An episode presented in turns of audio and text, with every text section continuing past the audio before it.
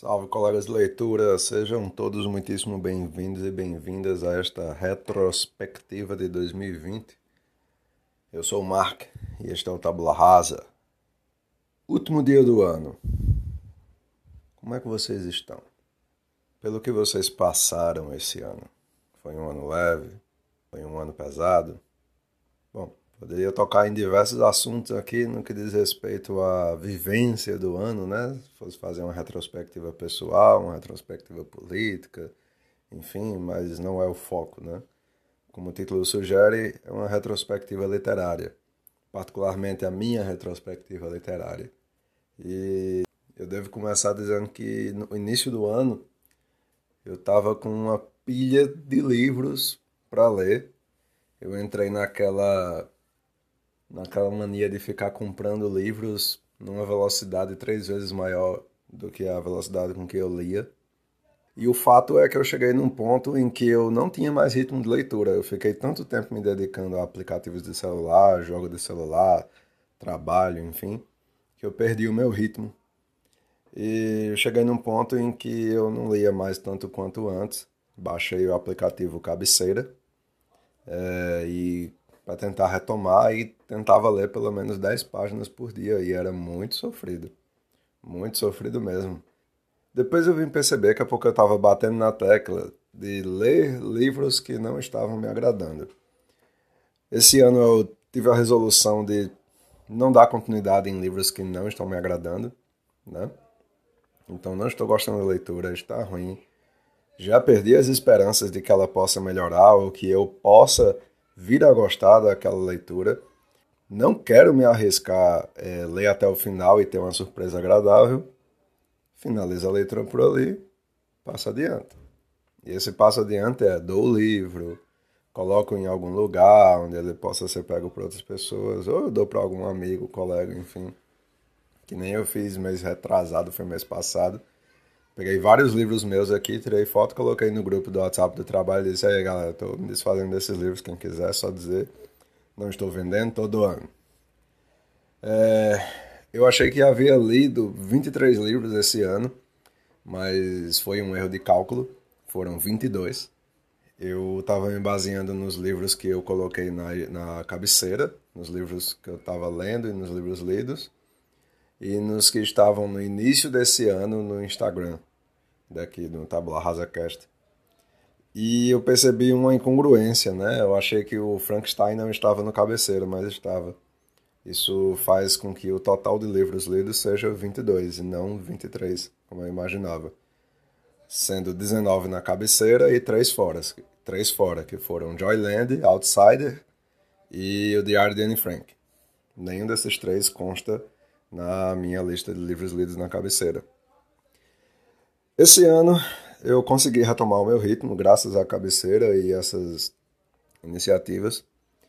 O mês em que eu peguei Covid, sim, eu tive Covid, ali para meados de junho, de julho, agosto, se não me falha a memória. Fiquei quarentenado, tive enxaqueca, tive diarreia, enfim, foi horrível seis dias consecutivos de enxaqueca, indo dormir e acordando com dor de cabeça é horrível. Horrível. O ponto é, nesse período especificamente, eu virei a chave e decidi é, investir mais em livros, né? Então eu comecei a assinatura da TAG Curadoria, é, recebi o meu primeiro livro, que foi O Sul da Fronteira Oeste do Sol, de Haruki Murakami, o livro de julho isso, julho. Acabei de conferir aqui do lado. Fiz uma compra colossal na Dark Side. Quatro livros, se não me engano. Depois comprei umas HQs da eles também. Deles, né?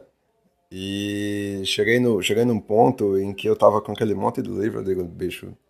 No final das contas, eles chegaram, começaram a chegar depois que eu já tinha me recuperado da Covid.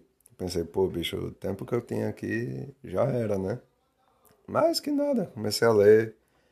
De repente eu que mal estava conseguindo fechar 10 páginas por dia, comecei a fechar 30, 40, 50. Tinha fim de semana que eu fechava 100 páginas. E agora mais recentemente, de novembro para dezembro, eu sei lá, peguei dois livros aqui, dois livros não no mesmo final de semana, mas em finais de semana diferentes. Eu peguei o livro de uh, novembro da TAG, que é o dia em que a poesia derrotou um ditador, e li de um sábado para um domingo. E o Moisés Negro, que é o livro de dezembro, eu li também de um sábado para um domingo, né? Que são os dias que eu tenho que eu fico em casa direto, não saio, não faço nada. Então pega leitura. Teve leituras que eu fiz questão de atrasar o avanço, como por exemplo a leitura do Exidium, que eu falei muito bem desse livro, eu adorei ele. Então eu parava um capítulo e deixava para ler o restante depois, que era para não, enfim, atrasar a empolgação, né? Enfim, gostei muito de ler. Eu, nesse ano eu realizei o sonho de adquirir o sobre a escrita do Stephen King, falando sobre a carreira literária dele, falando dicas, orientações, o que fazer, o que não fazer, como fazer. Esse ano eu também comprei algumas coisas em pré-venda, então eu comprei um HQ que ainda não apareceu aqui, porque eu ainda não li, que é a, O Príncipe e a Costureira, comprei em pré-venda. É, a biografia de André Matos, maestro do heavy metal, também comprei em pré-venda. E umas HQs aqui do The Few and the Cursed, que eu tava com a expectativa elevadíssima e acabei me frustrando um pouco. É, André Matos eu recebi, né? Descobri que demorou para chegar porque até novembro ainda haviam entrevistas sendo feitas, ele ainda estava sendo construído. O livro não decepciona, é muito bom, na verdade é muito melhor do que eu conseguiria imaginar. É, conheci o meu ídolo um pouco mais de perto. É, se vocês forem procurar aí mais para o ano de 2019, ali para junho, no dia da, do falecimento dele, dia 8 de junho, foi de julho, é, tem uma postagem dedicada apenas a ele, ao André Matos. Então era, era apenas natural que eu fosse que eu fosse querer adquirir essa essa biografia dele, do Stephen King, muito embora Stephen King ainda esteja entre nós, felizmente. É, conheci um outro lado do Stephen King quando eu li Joyland e, e Outsider, são livros que têm um cunho muito mais suave, muito mais policial. A característica sobrenatural ainda está lá, mas muito mais leve. O Outsider tem uma característica mais policial, como eu falei, o Joyland mais ou menos. É, tive algumas surpresas, como eu já comentei, né? E para quem começou o ano sem ritmo de leitura, terminar lendo 22, e aqui eu estou só considerando os livros de lazer, eu não estou considerando livros que eu li fatiados em, em e-books, ou não estou considerando livros de outros tipos de materiais, tipo de estudo, nem as HQs, apesar de que eu acho que HQs deve, algumas HQs deveriam entrar nessa, nessa contagem, porque elas são bem grandes. Então eu foi um, foi um ano de bastante progresso literário, assim. É, eu acho que a melhor comparação é essa, de que eu comecei um ano sem ritmo, é, lendo sofrivelmente 10 páginas, e terminei o ano lendo um livro de 240 de um dia para o outro. Então, assim, é, menos, assim, 24 horas de, de distância eu comecei e terminei o livro. Alguns de vocês podem dizer assim, ah, mas isso não é nada, eu faço isso com um livro de 300, 400 páginas. Sendo que dentro da minha realidade, que desde o início da pandemia eu continuei trabalhando, então eu saía de segunda a sexta, trabalhava das 8 até as 5 e meia, 5 e meia, 6 horas, às vezes ficando na, na clínica, que eu trabalho numa clínica, às vezes ficando até 6 e meia, 7 horas fazendo trabalho burocrático. Então chegando muito cansado em casa, às vezes eu, eu queria ler pelo menos 50 páginas por dia, eu no início, durante um, um dois, três meses eu consegui manter essa, esse ritmo. Não, 40, 50, 40, 50, mas chegou uma hora que não dava. Não dava, então era às vezes 10 páginas, às vezes passava três dias sem nem pegar num livro. É, teve também os desafios que eu me propus e eu não consegui. Então eu iniciei o ano colocando na cabeceira que eu queria ler até o dia 26 de dezembro desse ano o, os irmãos Karamazov, Karamazov do, do Dostoiévski, não consegui. Queria ter lido todos os livros que um amigo meu me emprestou, que estão comigo desde o ano passado, não consegui. É, queria ter começado a ler Oliver Twist, não comecei. É, fiz uma viagem para Campina Grande, é, aqui, chega, na Paraíba. Achei uns livros lá muito baratos, entre eles eu conheci um que eu adorei, que foi Heidi. Foi uma revelação assim para mim e tem outros também. Eu finalmente coloquei as mãos em Alice no País das Maravilhas, sempre quis possuir. Robson Crusoe, O Grande Gatsby, O Retrato de Dorian Gray.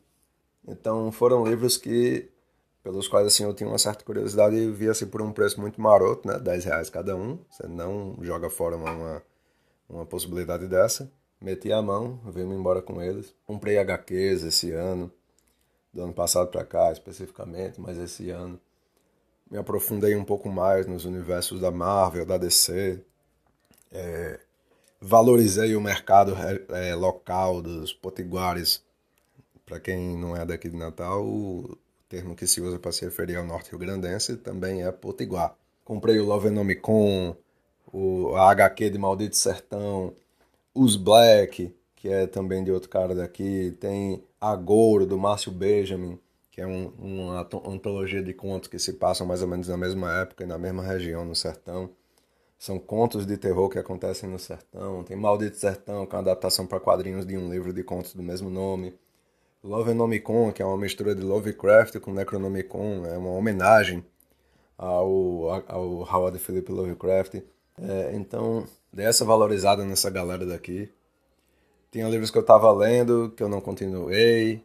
Tinha livros que eu tinha prometido continuar e não continuei, como It e a Coisa, do Stephen King, eu achava muito maçante.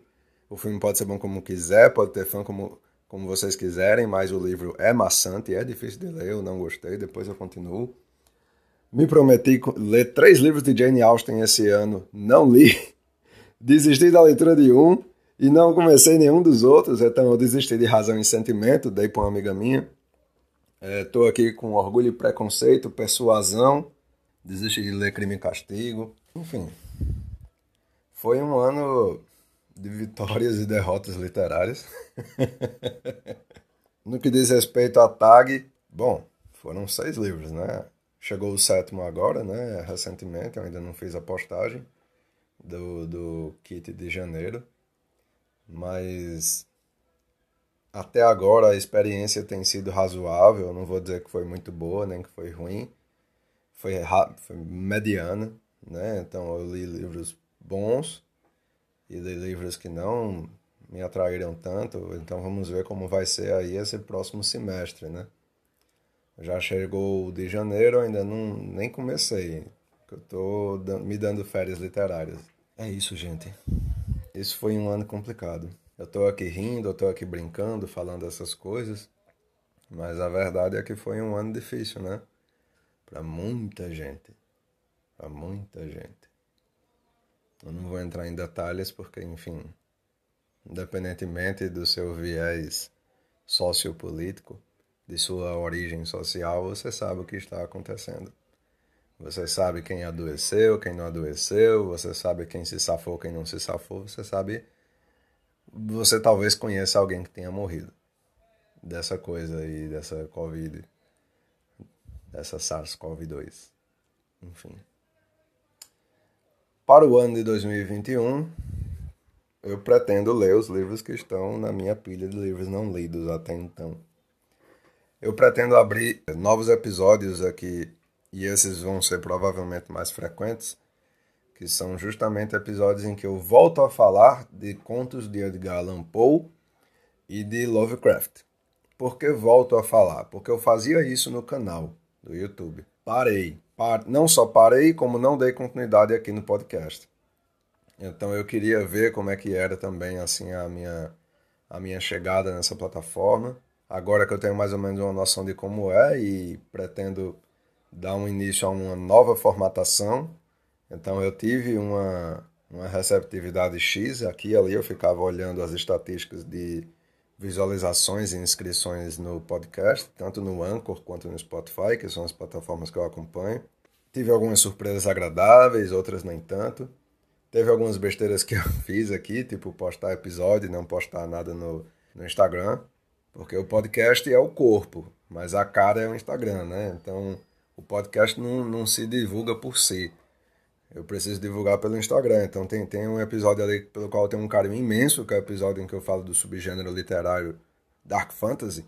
E eu não fiz nenhum, nenhuma postagem sobre ele no Instagram. Tem, tem que desfazer esse erro, né? Então, vou voltar a fazer é, episódios sobre contos e até mesmo que não sejam deles, né? Tem outros escritores, tem outros contistas aí com histórias muito boas. Começar a falar deles, começar a falar de jogos também. Eu estou jogando um jogo aqui muito bom, Darkest Dungeon, que tem uns aspectos psicológicos que são muito são muito marcantes para a minha profissão de psicólogo, para eu não destacar isso em um, em um vídeo, em um, em um, um áudio, um, enfim, um episódio dedicado somente a ele. Assim como eu dediquei ao livro do RPG Mundo das Trevas, assim como eu dediquei ao estilo Dark Fantasy, quero falar sobre Cyberpunk, enfim, não o jogo que saiu aí, que era para ser uma coisa muito boa e foi uma coisa muito ruim, pelo menos para muitas pessoas. Então, é isso. O ano acaba daqui a algumas horas. É possível que você, alguns de vocês ouçam esse episódio ainda em 2020. Independente disso, eu espero que 2021 traga saúde, traga paz, traga sucesso, que é necessário também, prosperidade financeira, é bom. Não adianta a gente pedir só por saúde e, e paz de espírito se a gente não tem um pouco de alento material, né? É difícil manter o espiritual quando o físico vai mal. Então, desejo tudo isso para vocês e que venha a vacina, né? Que venha a chuva de vacinas. Se vocês preferirem algum remédio milagroso e que faça o milagre de curar vocês ou deixar vocês é, sadios com relação a essa doença maldita que sofre mutações numa velocidade assustadora e que a gente consiga passar por essa pandemia, por essa sindemia, enfim. Muito obrigado por ter ouvido o episódio até aqui, para quem chegou até aqui. Muito obrigado por ser um ouvinte do, can do podcast, do canal, ó, ó, o hábito. Por ser um ouvinte do podcast, por acompanhar no, no Instagram, caso acompanhe. Enfim, se você estiver aqui ouvindo esses episódios, sou-lhe muito grato. Muito obrigado. É, afinal de contas, não adianta ficar gravando para as paredes. Se eu quisesse, se eu quisesse gravar e não me importasse com o alcance desses episódios, eu falaria aqui com os ventos, ou eu simplesmente abriria um arquivo de áudio ou de texto no computador ou no celular e falaria e deixaria gravado sem objetivos públicos. Fora tudo isso, todos esses desejos de felicitações e que o ano venha com tudo de bom e que diminua e anule todas as coisas de ruins, boas leituras, como sempre. Não importa se de quadrinhos, de contos, de livros, romances, crônicas, leituras de estudos, vamos nos aprofundar, vamos nos aprimorar e vamos nos tornar melhores seres humanos. Empatia é a palavra-chave para o ano de 2021. Desejo muita empatia para vocês e de vocês para com os outros. Falou!